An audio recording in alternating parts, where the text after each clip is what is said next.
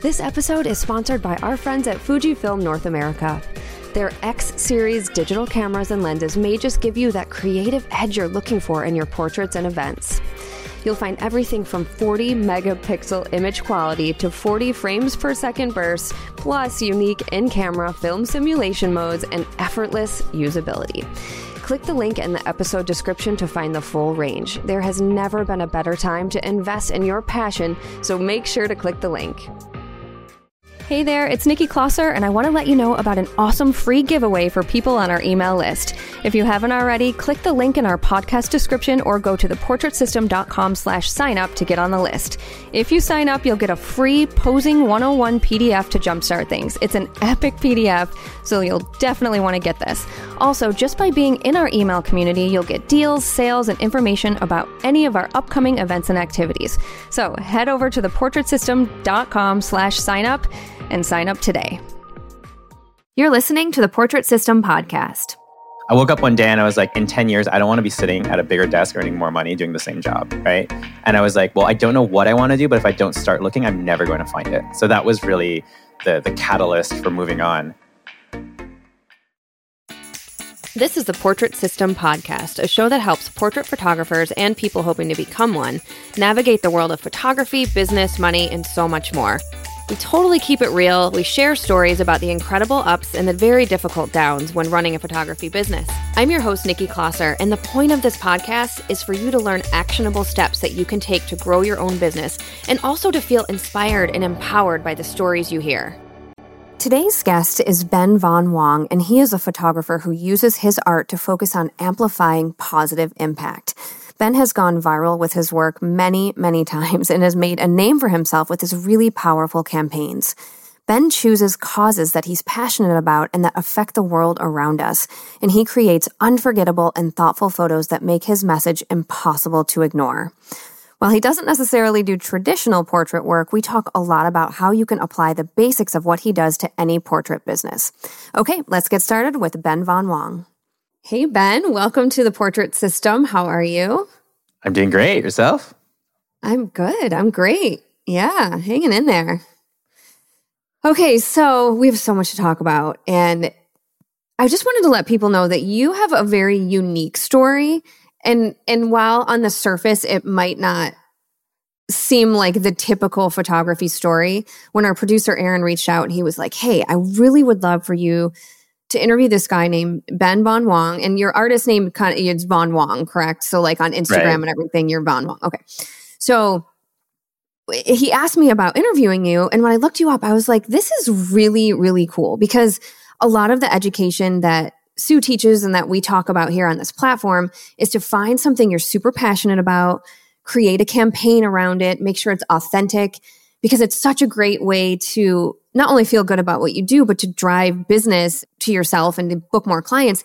And it seems like that is what you have done, but like on such a huge, massive scale.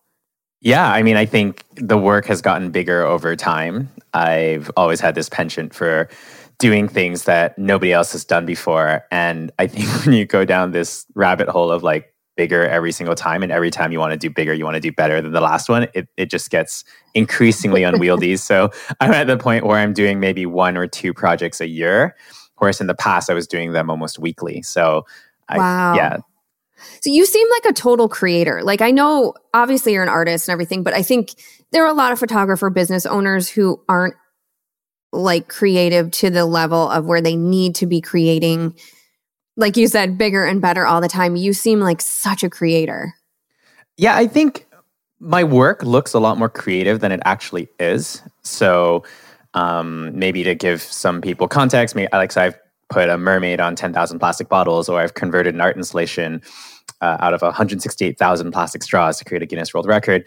But like these pieces are really just logistically intensive more than anything else. Mm, the mm-hmm. photography and the art artist the artistry of it is actually just coming up with the idea and finding a great way to capture it, just like every other photographer does. Where the work lies is in actually production, uh, mm. marketing, mm. like emailing. I spend so much time on emails. I'm probably a professional emailer more than I am a professional photographer. and, I, and so I think there's a lot of work behind the scenes that really is just a bunch of bigger problems broken down into uh, smaller problems. Okay, yeah, that makes total sense. Because I was going to ask you, like, does that get in the way of, like, because it seems like a lot of creators have a hard time with the business aspect of it. When when your mind is just, you know, your your like profile is creator, but then you also have to run a business, and that's something we're always trying to like, talk about and make sure, you know, there's there we're meshing the two together so that you can actually like have a successful business around it. Yeah, so I, I think I'm a little bit of a 50 50 split. I have a background as a hard rock mining engineer. So that's what Oh, I wow. studied in school and worked for three and a half years as an engineer before transitioning to photography. Um, Okay. And that wasn't even like an intentional transition. It was just a, I want to travel the world and do fun things. And oh, what's the best way to travel the world for free? Photography. Oh, look, I'm a photographer now. it's basically how it happened.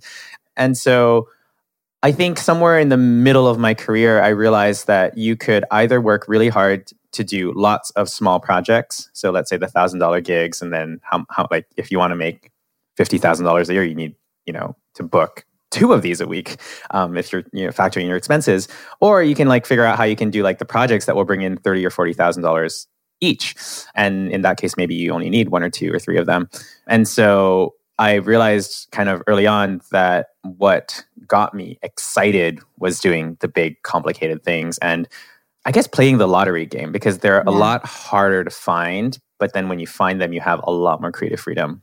Yeah. Oh, yeah. I love that. I love that. I want to go back a little bit because you said you were an engineer in rock mining, and right? Yeah, hard rock mining engineer. So cool. So, but then you decided, obviously, you wanted to travel. I was, I was very similar. That's kind of how I picked up a camera to begin with. Was traveling. I'm. There are a lot of listeners who are in the position where they kind of want to quit their job, whether they're a teacher or engineer, you know, whatever. So, how did you just like quit and just pick up and start doing that? I mean, I guess privilege is one. Like I had Mm. I had an education, I had savings. I felt Mhm. very confident that, you know, worst case I just go back to school. Mhm. you know, or worst case, I just get a job again. Like there was, it was not really a big leap for me. I was 25 year old, no kids. So I really had that Mm. freedom of saying like, well, worst case, I just kind of lose my savings and I'm back at zero. Okay. Yeah. Yeah. Yeah. Yeah. But for me, I think quitting my day job was more about running away from something I didn't want to do as opposed to Mm. running towards something I really wanted to do. I woke up one day and I was like, in 10 years, I don't want to be sitting at a bigger desk earning more money doing the same job. Right. Yeah. And I was like, well, I don't know what I want to do, but if I don't start looking, I'm never going to find it. So that was really the the catalyst for moving on. I have to say though that there was this expectation in my mind that if I quit my day job, I would gain like 40 hours a week to do something that I enjoy doing. But the truth is, you don't gain that much because I don't know. When I had a day job, I don't know about the, the other folks that are thinking of that, but I spent a lot of my day job time thinking about the creative stuff that I wanted to do, you know, Mhm. doing a little bit of admin stuff here and there. And so your like effective time gain is actually not that much. Um, what you do gain is like that freedom to like build your own schedule, freedom to travel, freedom to to sculpt the life that you want without having anyone telling you what to do. But that also comes with a lot of like, are you going in the right direction? Like, what? How are you measuring your success? is like, is it is it going fast enough? Are you stable enough? Like, and you have all these questions, and there's no one that's giving you a support structure. There's no quarterly reviews. There's no boss telling you what to do. You're just like completely up to your own devices. Oh, that's so true. You just like completely summed up being an entrepreneur, business owner to a T so perfectly. Okay, so you decided you're going to travel, you were going to be a photographer, and then you know, at what point because you said that uh, early on you said you were doing weekly projects and now you're doing yearly. Can you kind of take us through how all of that evolved? Yeah, for sure. So I think time scale matters because the world 10 years ago and the world today is very different, right? Yeah. So I just want to like caveat my strategies with the fact that the world has changed since then. So I bought my first camera in November 2007. I started my day job in 2008 and I quit my day job four years or three and a half years after that. And so I was doing photography on evenings and weekends. I'd managed to negotiate a four day work week, 10 hours a day. And so I had three day weekends to do my creative projects. Nice. And by the time I quit my job, I already had 7,000 followers on Facebook. Now this is 2012, right? So Mhm. 7,000 followers on Facebook had more reach. I had more reach then than I do now with 300,000 followers. And so by that point, I was able to put up a status on Facebook and say, "Hey, I want to go to France. Is there a photo club in France that wants to host me? And I was able to like do a workshop there and teach. And and that's how I would travel from place to place. Okay, cool. So between teaching in different photography communities and every time you do a workshop, now you've made, I don't know, let's say there's 30 people there. Now you have 30 friends, you have 30 potential sofas to sleep on. You, you can now collaborate with their friends and and and there's this thing that happens when you're in a place for a short amount of time. Everyone makes time for you. Whereas when you're locally available, it's like like planning these shoots just seem to take forever because everyone's like, yeah, maybe in like two months I'll do this thing. And it's like, yo, it takes forever. But where when you're traveling, you just get to supercharge everything. Mm-hmm. And I, I learned a little bit early on. And so I started doing behind the scenes video content right around the time Fstoppers was just getting launched. And so mm-hmm. when Fstoppers mm-hmm. was launching, they were featuring one project a day. And so to get featured on Fstoppers meant quite a little bit. And I started to notice that if I created behind the scenes content, showing people something they didn't know, like doing something in a really interesting way, the same photo shoot that I did would get more attraction. And so Ooh, yeah. documenting my work became a core part of the business strategy. And I think we see this a lot today with creators on TikTok, right? They'll share these sort of uh, catchy 15 second behind the scene videos that then suddenly like get way more traction than the photo alone ever could. And so that's that's become an integral part of my strategy. And then over time I started to realize that just getting views didn't necessarily matter because unless you want to be a full time educator, having a lot of photography followers is not actually yes. that useful, right? Mm-hmm. Because photographers don't hire other photographers unless it's for teaching. And so I started to think about, well, I need to figure out how to break out beyond my industry into other industries. And the best way to do that is to get press coverage. So, how can I craft projects that mainstream media will want to cover? And so, there, yeah. then an entire press strategy started layering on that. Now, before we get into press strategies, because I think that's super important, I want to go back to something that you'd said about posting behind the scenes. And I know at that time, it sounds like you were appealing more to photographers, just like, was it based on like a how to type behind the scenes, how you were creating what you were doing and how you're getting the photo, that sort of thing? Yeah, and I think that the the important caveat there is is that it's not behind the scenes for the sake of behind the scenes. It's behind the scenes to show people something they didn't already know, right? Mm-hmm, so mm-hmm. in my case, I was doing I was using flour as a replacement for smoke and I'd make a tutorial on that. Or I was shooting okay. with ultraviolet lights in the water and showing how I was doing that. Right, or I was right, right. tying people underwater and making a video and showing how I was doing that. Or lighting people on fire and showing how I was doing that. and so along the way you kind of share your like your experiments, your failures, your successes. And what this does is it gives people the chance to be the hero in their own journey. You're merely the guide. You're providing them with the framework so that they too can create things that they want to do. And yeah. I think that's really important. The difference between a good behind the scene video and a bad behind the scene video, it's like a bad behind the scene video is basically saying, look at me, look how awesome I am, look mm-hmm. what I mm-hmm. did, isn't it mm-hmm. beautiful? Whereas a good behind the scene video is kind of showing and inspiring people so that they too can feel empowered and enabled to do whatever it is that they hope to do. Oh, I love that. I love that. And I think this is so important because we talk a lot about using behind the scenes in the marketing, but appealing to the client. So, like showing them, this is what I can do for you. How can I serve you the service I'm going to provide? Whether it is showing you giving direction to the person or showing that you provide hair and makeup in your studio or that you help them select their clothes or whatever it is. But, but showing the, the behind the scenes of what you're going to provide for that for, for your potential clients, I think is so, so, so important. And again, it's not all about you. Look at me. It's about what can I do for you and how can I inspire you to want to book a photo shoot or whatever. So just to relate it to, you know, doing client behind the scenes because obviously there's a difference between appealing you know to, for photography education versus appealing to potential clients Right. So I would say if it was a portrait studio, then you want to really focus on how you're making the people feel, right? You want yes. to you want to show people enjoying themselves, getting comfortable, laughing, feeling comfortable, and then maybe like breaking down of barriers, and so they they can they can see themselves in those shoes too. So absolutely, totally agree with you. Yes, absolutely. That's totally perfect. Okay, so let's then talk about yes absolutely people to include behind the scenes with whatever they are trying to attract to them is what they need to be showing. So what mm-hmm. about press coverage? That's something we haven't really talked a lot about on this podcast. Yeah, I mean I think press is one of those things. It used to be a lot more powerful than it is today. Back in 2014, 2015, when I was employing this strategy, this was sort of the time frame where I think Huffington Post and these guys were just getting on the internet. So there were a lot of like BuzzFeed news kind of upstarts that were trying to upend mainstream media. And the way it worked is that if a big news outlet covered you, all the small news outlets would copy the coverage. And then suddenly this, and, and people love popular things. So if you say this thing is going viral and it become, then it suddenly becomes a self-fulfilling prophecy because other people start picking it up. Uh, These days the the networks are a lot more diluted, so it is a little bit harder. So my my strategies have evolved. But I think the general principle stays the same. And that is how are you summarizing what you're doing in one sentence? Hmm. If you write an email to a journalist, are they going to open the email? Because that, is that is that headline interesting?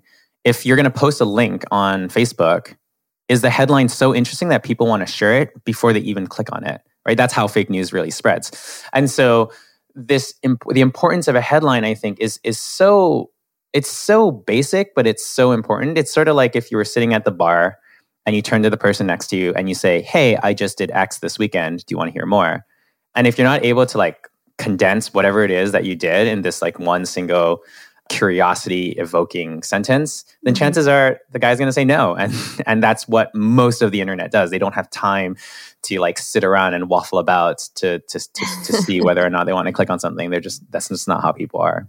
Oh, I love that. I love that. And and I think it's so important too like when you're showing your work even even everything that you said I think can be translated to like website, social media, whatever. If I have to search and search and search to find out how you, what services you're going to provide to me as a potential client, I'm going to move on.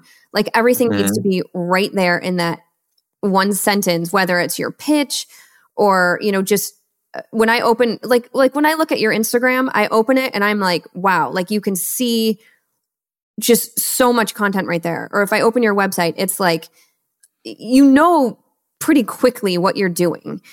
And I think that's just so, so, so important. And it, yeah, it's having that kind of one liner, that elevator pitch is so important for not only your marketing, but just talking to people in general about what you do. Yeah. My one liner for the longest time was I take photos that people think are photoshopped.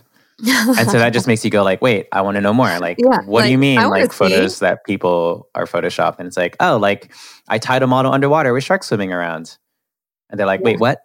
and so that that's how that's how conversations get started, right? Like the more amount of wait, what, like tell me more or that that feels unexpected i think the more of that sensation you can create the the quicker you can break down barriers totally i, I do mostly personal branding photographs of women and i cannot tell you how many times i've heard women say i hate having my photo taken or i'm not photogenic and so my kind of line was i love photographing people who don't think they're photogenic or my favorite Perfect. client is the client who hates to be photographed. So it's like figuring out what it is that who do you want to appeal in that one line. I love, love, love that you brought that up. So I hope people yeah. listening will start thinking about like what their one line is going to be. Yours is particularly genius because you are actually in your sentence, you're calling out a person's problem and you're offering a solution. Whereas mine doesn't do that. So I actually prefer your one liner and I, need, I, need, a better one now. well, I, you know, I think it's all about like figuring out people's pain points. And, and I know you do this like for corporations, for example. I know you've worked for like Nike and is it Green Nike, Greenpeace, Dell, Greenpeace, yes. Okay, I thought others, yeah. like a bunch of different corporations, and I wonder if that's something that you could apply to that, like figuring out what are the pain points of these different corporations or whomever you might want to work for, and start using that as a one-liner, and you know. Yeah, I haven't figured it out exactly. So the best kind of word that I found that summarizes my work in a, in a single word was like unforgettable. Like I try to create work that is unforgettable yeah, in, a, yeah. in a world where you know everyone is creating content daily. I try to create work that is unforgettable. So rather than try to just throw information at people like how do you own a piece of someone's heart is kind of the right. way i try to think about it. But converting that incorporating like the social impact component of what i try to do along with everything else i haven't quite found an elegant one liner yet for my current work but maybe that's another conversation we can have sometime. yeah, yeah. You kind of tell people, and I know I know what you do encompasses so much, but can you just try to summarize a little bit about you know about what you are passionate about and what you are trying to bring awareness to? Yeah. So th- the way I describe it in a bio is I'm an artist and activist that has generated over 100 million views for different causes like ocean plastics, fast fashion, and electronic waste. And I just think that that just speaks to the reach and the, the topic up to them to look at it to decide whether or not they like the how it's done. But essentially, I create, I'm like a one person agency. I do everything from concept development all the way to like launch, press, and marketing and, and, and putting oh, together wow. the press kits. And so I'm like this sort of one person team that just you know, spends all my time really trying hard to create something that the world hasn't seen before and to make a important social issue into something that's like conversationally friendly to the average person. Mm. And the way I do that is not just through the photos, but like there's also the video components. There's, you know, most recently a lot of physical art installation that people can visit and interact with and take photos in front of. And then there's an entire like press, press and digital strategy which I'm trying to open source as much as possible. This idea that you can call people in and invite them to participate in the projects too is is one of the things that I've been working on most recently. So, I mean, I can break down, for example, how this giant plastic tap project I'm putting together and what the different layers are, if if that will like make it a little bit more granular. Yeah, absolutely. I would love to hear that. Okay, cool. So the Canadian Embassy in Paris reached out and they wanted to commission an art installation. And so it was originally supposed to take place in Paris, then COVID happened and got canceled, and it got it got revived. And so I essentially convinced them to let me build the art installation in Montreal, which is where I currently am, and and then I would ship it to them in Paris. And so they really wanted this physical art installation. And then I made this installation that, that could travel so that I personally could photograph it in five different locations here in Montreal. So we we built this like three story tall giant faucet with plastics just leaking out of it all over the environment. And then we moved it to a beach, to a landfill, to a playground, to a recycling facility, to a container yard. And then now it's off on its way to a gallery in Paris. So now you have an installation piece you have a photography layer piece mm-hmm. and then i wanted to figure out how we could engage the public so now i've I've cut out this giant faucet and put it up against a green screen so that anyone who was interested in photoshopping it could now Photoshop a remix of this art installation themselves. So now there's like an open creativity piece of it. But then to incentivize participation, I put together a $10,000 prize pool from like all these different sponsors so that I can like draw a prize every single day of the entire campaign, which will continuously drive momentum to it.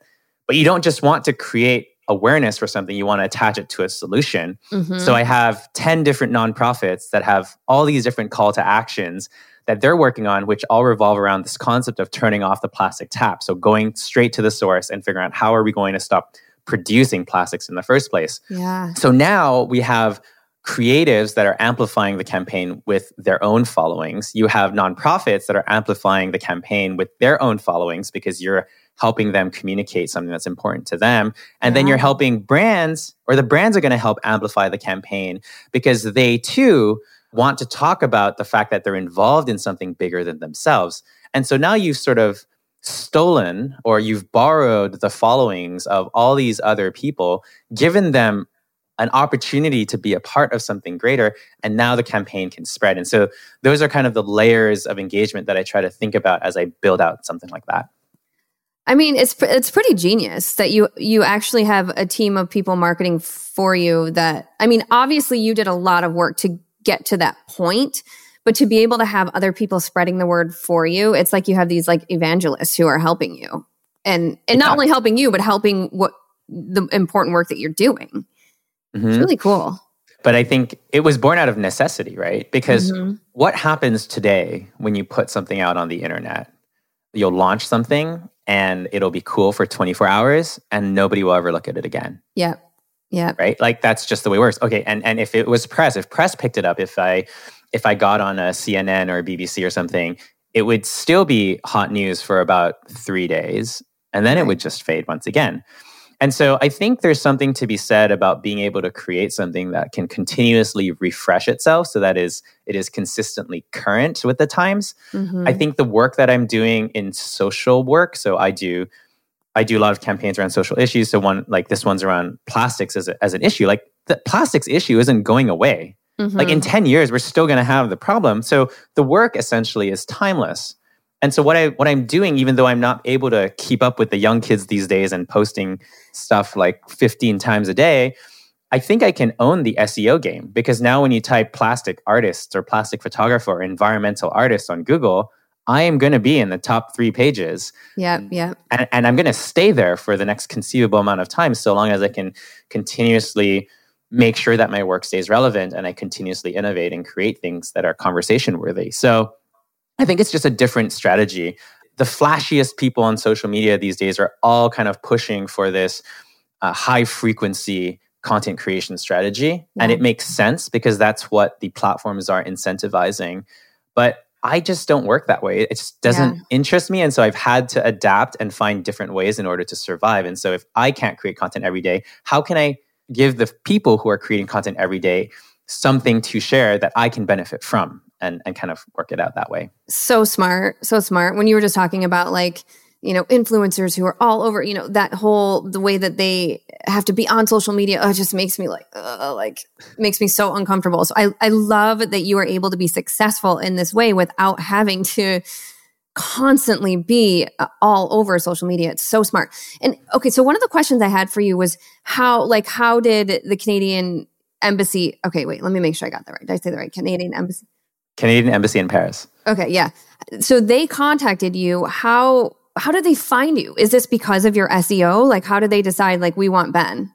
So I did a project with the Canadian Embassy at the Canadian Embassy in Singapore. Okay. But they discovered me through my SEO. Uh, so Canada, okay. the country, has a cultural export program where they like to find artists that are tackling issues that Canada as a country wants to promote. So that is environmental issues, indigenous right issues, LGBTQIA issues, among a couple others. Mm-hmm. And so I was discovered basically through my SEO. Yeah. Okay.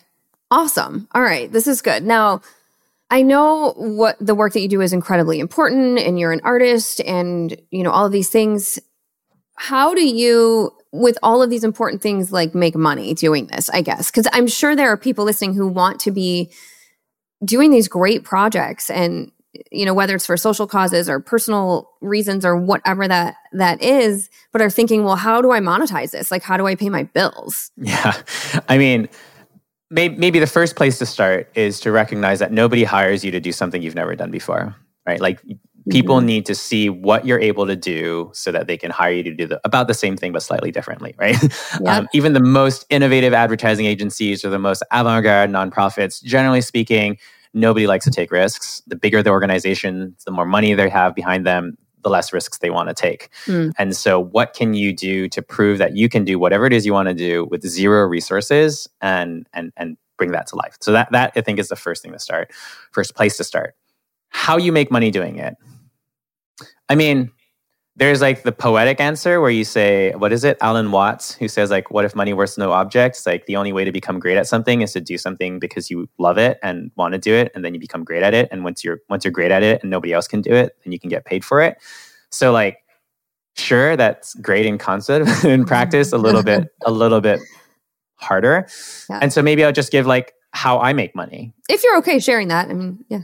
Yeah, yeah. So I make money through commission projects, right? So I can't say that unless they're like an A list client, like a, a, Dell or something with high licensing rates, it's not a very profitable thing because I'm basically taking all the money that I have and I'm doing more than I need to because I care about the outcomes of what I create more than like I want the client to be happy and yes that's fine but the client's bar is usually significantly lower than mine. And so I'm going to take all the extra resources I have to make sure that it can reach as many people. Like this entire online component of the the campaign with a giant faucet is entirely self-funded. Wow. there's like that's not part it's outside of the scope of my brief but it's it's putting like two or three times the amount of workload on that wouldn't have happened otherwise and that's something that's important to me. Right. So but but i do make money there there's a long tail effect to the work that I create because it has a high SEO value, which means that anytime a magazine, a trade publication, a museum, a library, a book is trying to talk about these issues and looking for interesting ways to communicate it, I get licensing rates from those over time. Mm. I have received commercial requests in the past where companies will come and license images. That's also great. I tend to make quite a little bit of revenue pre-COVID, especially from speaking engagements. Ah, uh, yeah. Because once again, I lead a non-traditional life, and it works very well in more corporate circles. Uh, and I'm able to break down a little bit of the the work that I do into you know marketing lessons that are actually very practical for people. Um, so that's another avenue of income and ability to travel. And then the final way that I would make money is through consulting. So people come and they're like, "Hey, we want." this used to happen all the time. So pe- people would come and they're like, "We love what you do.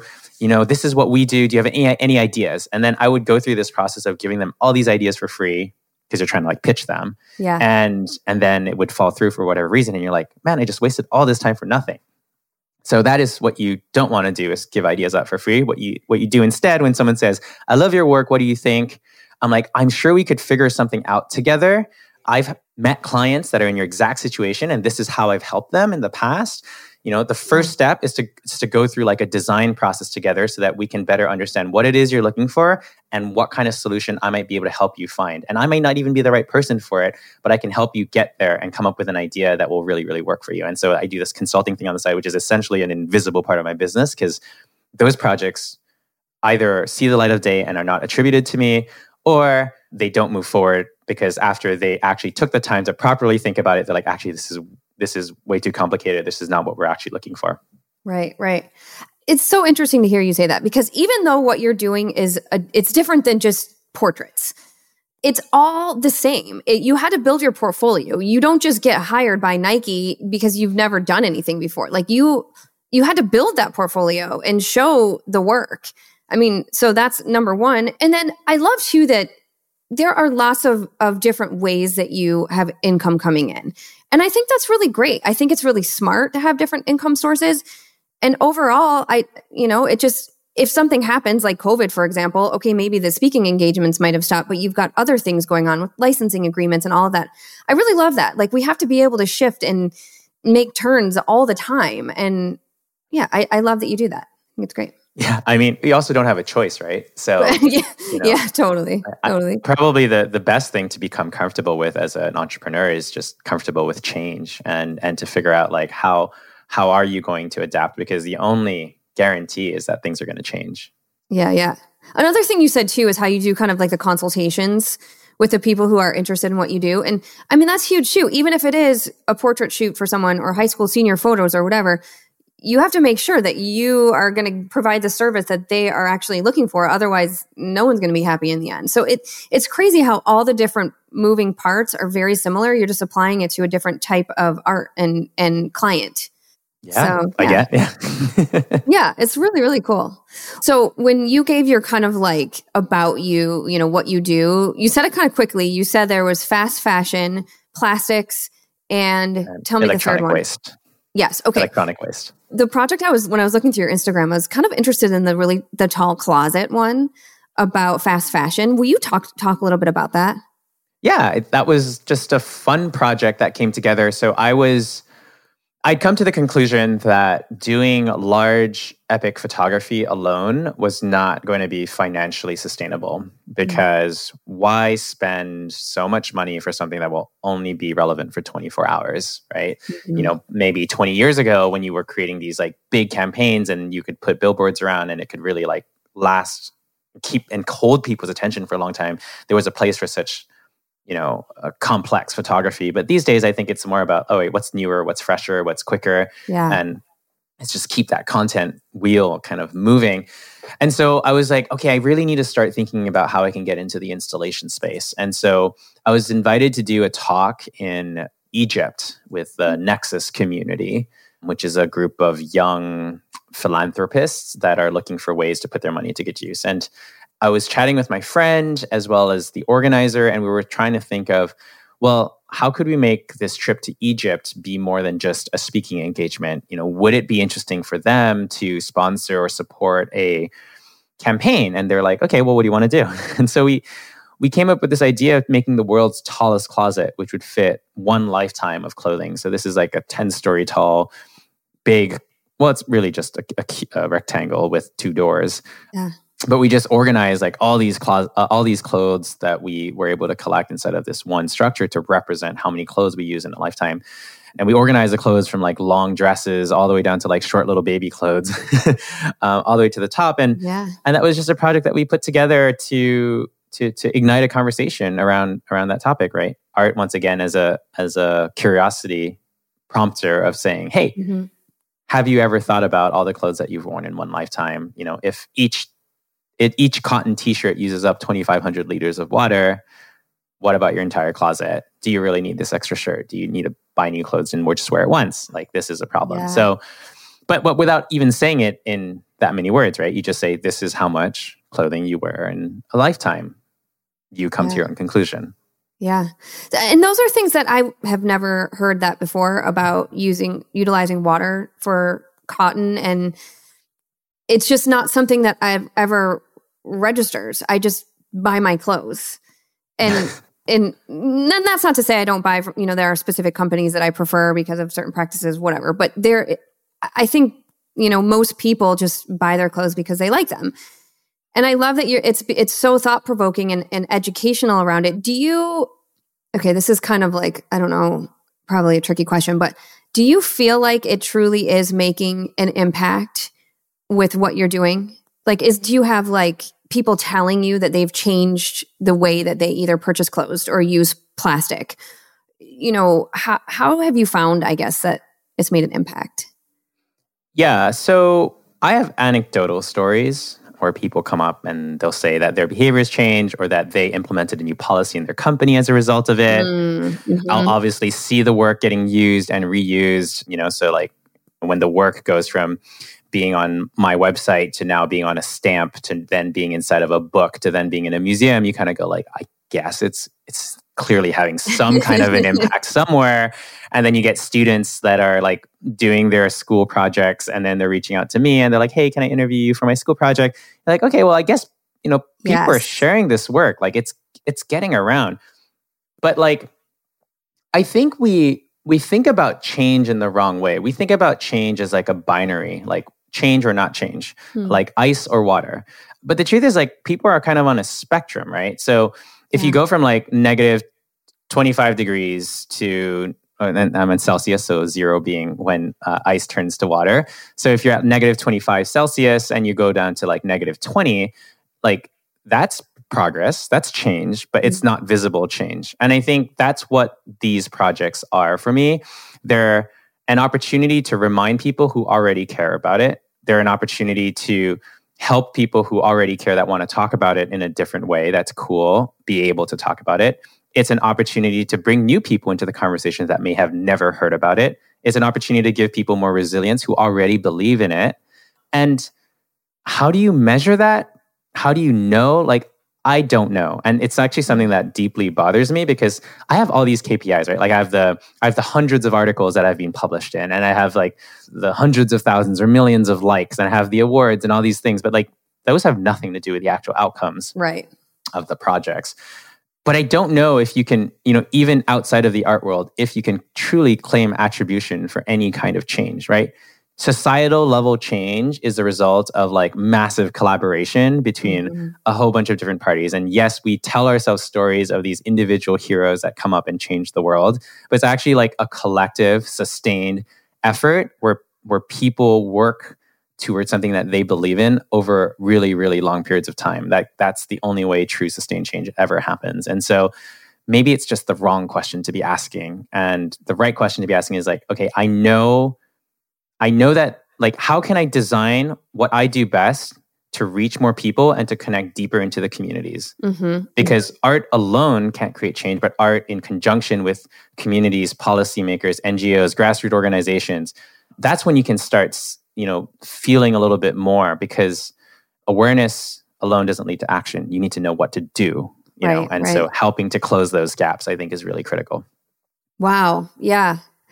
I mean, clearly I would like to believe and again like you said it is a spectrum but i would like to believe that yeah you are bringing change. And and to bring it back to the impact that we can make in a business just as a portrait photographer when i think about if someone left my studio feeling really great you know feeling beautiful feeling you know, just having an experience. Like, for example, I had a client who said that weekend after her, her photo shoot, it was like a Wednesday or something, that weekend, she went out and bought a bike because she just felt like she'd been lifted out of a fog. And so she started biking.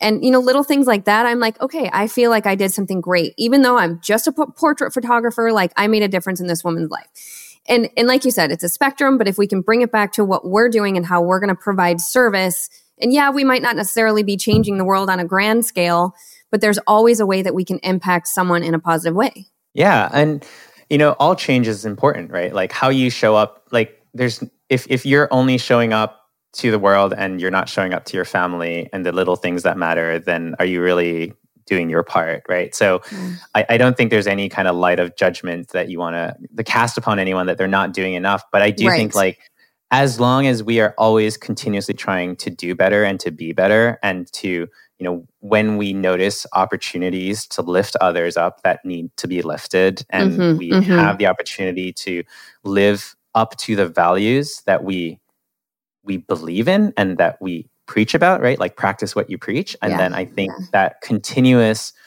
progress towards being better, not just for yourself, but for others around you, is the right mindset to have. Yeah, yeah. Well, thank you for everything you just said. I mean, you're clearly someone who is just very intelligent, very passionate, and you care a lot about a lot of things. and and it's really I'm just really grateful to have you know learn about what you do and and to have been introduced to you because it's you've definitely got me thinking a lot for sure so well thank you so much for having me and thanks for everyone for listening to my rambles. Um, if you guys are curious about the latest campaign you can head over to turnofftheplastictap.com to just see how the entire campaign is put together see how the different elements are participate in it if you want to or just watch the videos on how it came together. There's like $10000 of prizes to win and all you need to do is watch the content or share it and and that would be great yeah, awesome. Awesome. Okay, so real quick though, before I ask about your Instagram and all that, I always do four questions at the end of each episode. And I'm wondering if you're, you'll answer those for us. And the, the first question is What is something you can't live without when you're doing a photo shoot? The, the one thing that I always have in every photo shoot I do is people. And it's not mm. actually like, not necessarily the subject, but like people around me. There mm-hmm. is an mm. entire team of invisible people that that I build along the way that help make these projects happen whether they're just assistants that are helping in the background or producers or a scout or anything like that. Like there's just there's always people. And so i i don't create anything that i do alone. I always need help to do it. Mm, okay. Yeah i love that.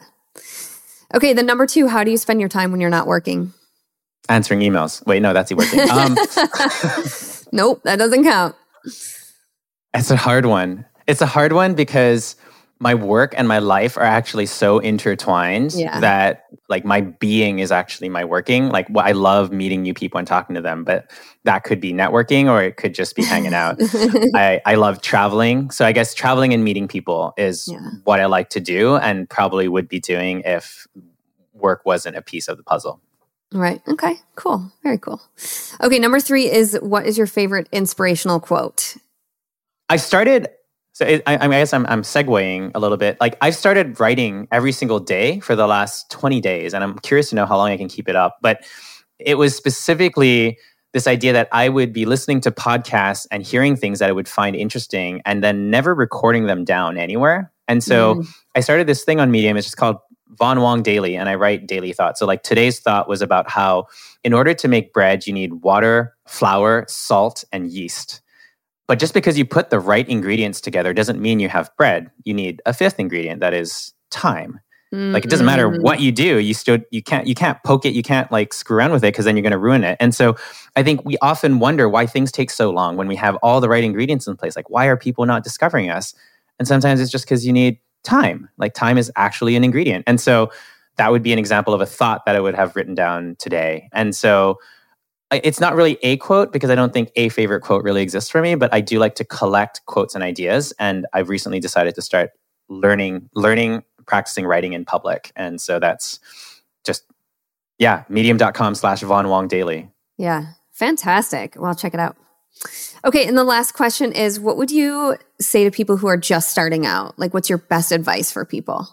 I think it's important to think about what you enjoy doing and not about what the tool is. So don't think about, don't say, I want to be a photographer. Think about what about photography do you enjoy? And make sure not to lose sight of that as you build your photography business. Because I think that's something that people do very often. Yeah, perfect. Great advice. Awesome. And then tell us again just your Instagram ham- handle, your website, just where people can find you. Yeah, you can just Google Von Wong and you'll find me on all the platforms Instagram, Twitter, LinkedIn, Facebook, whatever. I don't post very often. I'm fairly inconsistent. and so, um, but when I do post, it's usually something interesting. Yeah, cool. Awesome. Well, thank you again, Ben. I really appreciate you taking the time to do this with us, and I will see you online. Yeah, thank you so much for taking the time of having me. Thank you so much for listening to the Portrait System podcast. Your five star reviews really help us to continue what we do. So if you like listening, would you mind giving us a review wherever you listen? I also encourage you to head over to SueBryceEducation.com where you can find all of the education you need to be a successful photographer. There are over 1,000 on demand educational videos on things like posing, lighting, styling, retouching, shooting, marketing, sales, business, and self value. There's also the 90 day startup challenge, plus so many downloads showing hundreds of different poses. We have to do checklists for your business lighting PDFs, I mean, truly everything to help make you a better photographer and to make you more money. Once again, that's SueBryceEducation.com.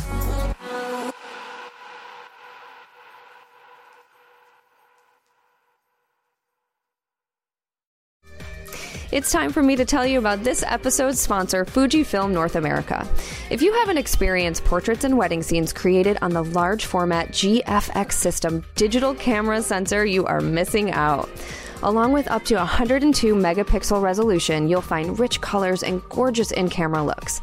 There's also AI driven subject detection and 8 frames per second bursts inside the compact GFX 100 digital camera. Hit the link in this episode's description to view the products. It's time to dream big in your creative process.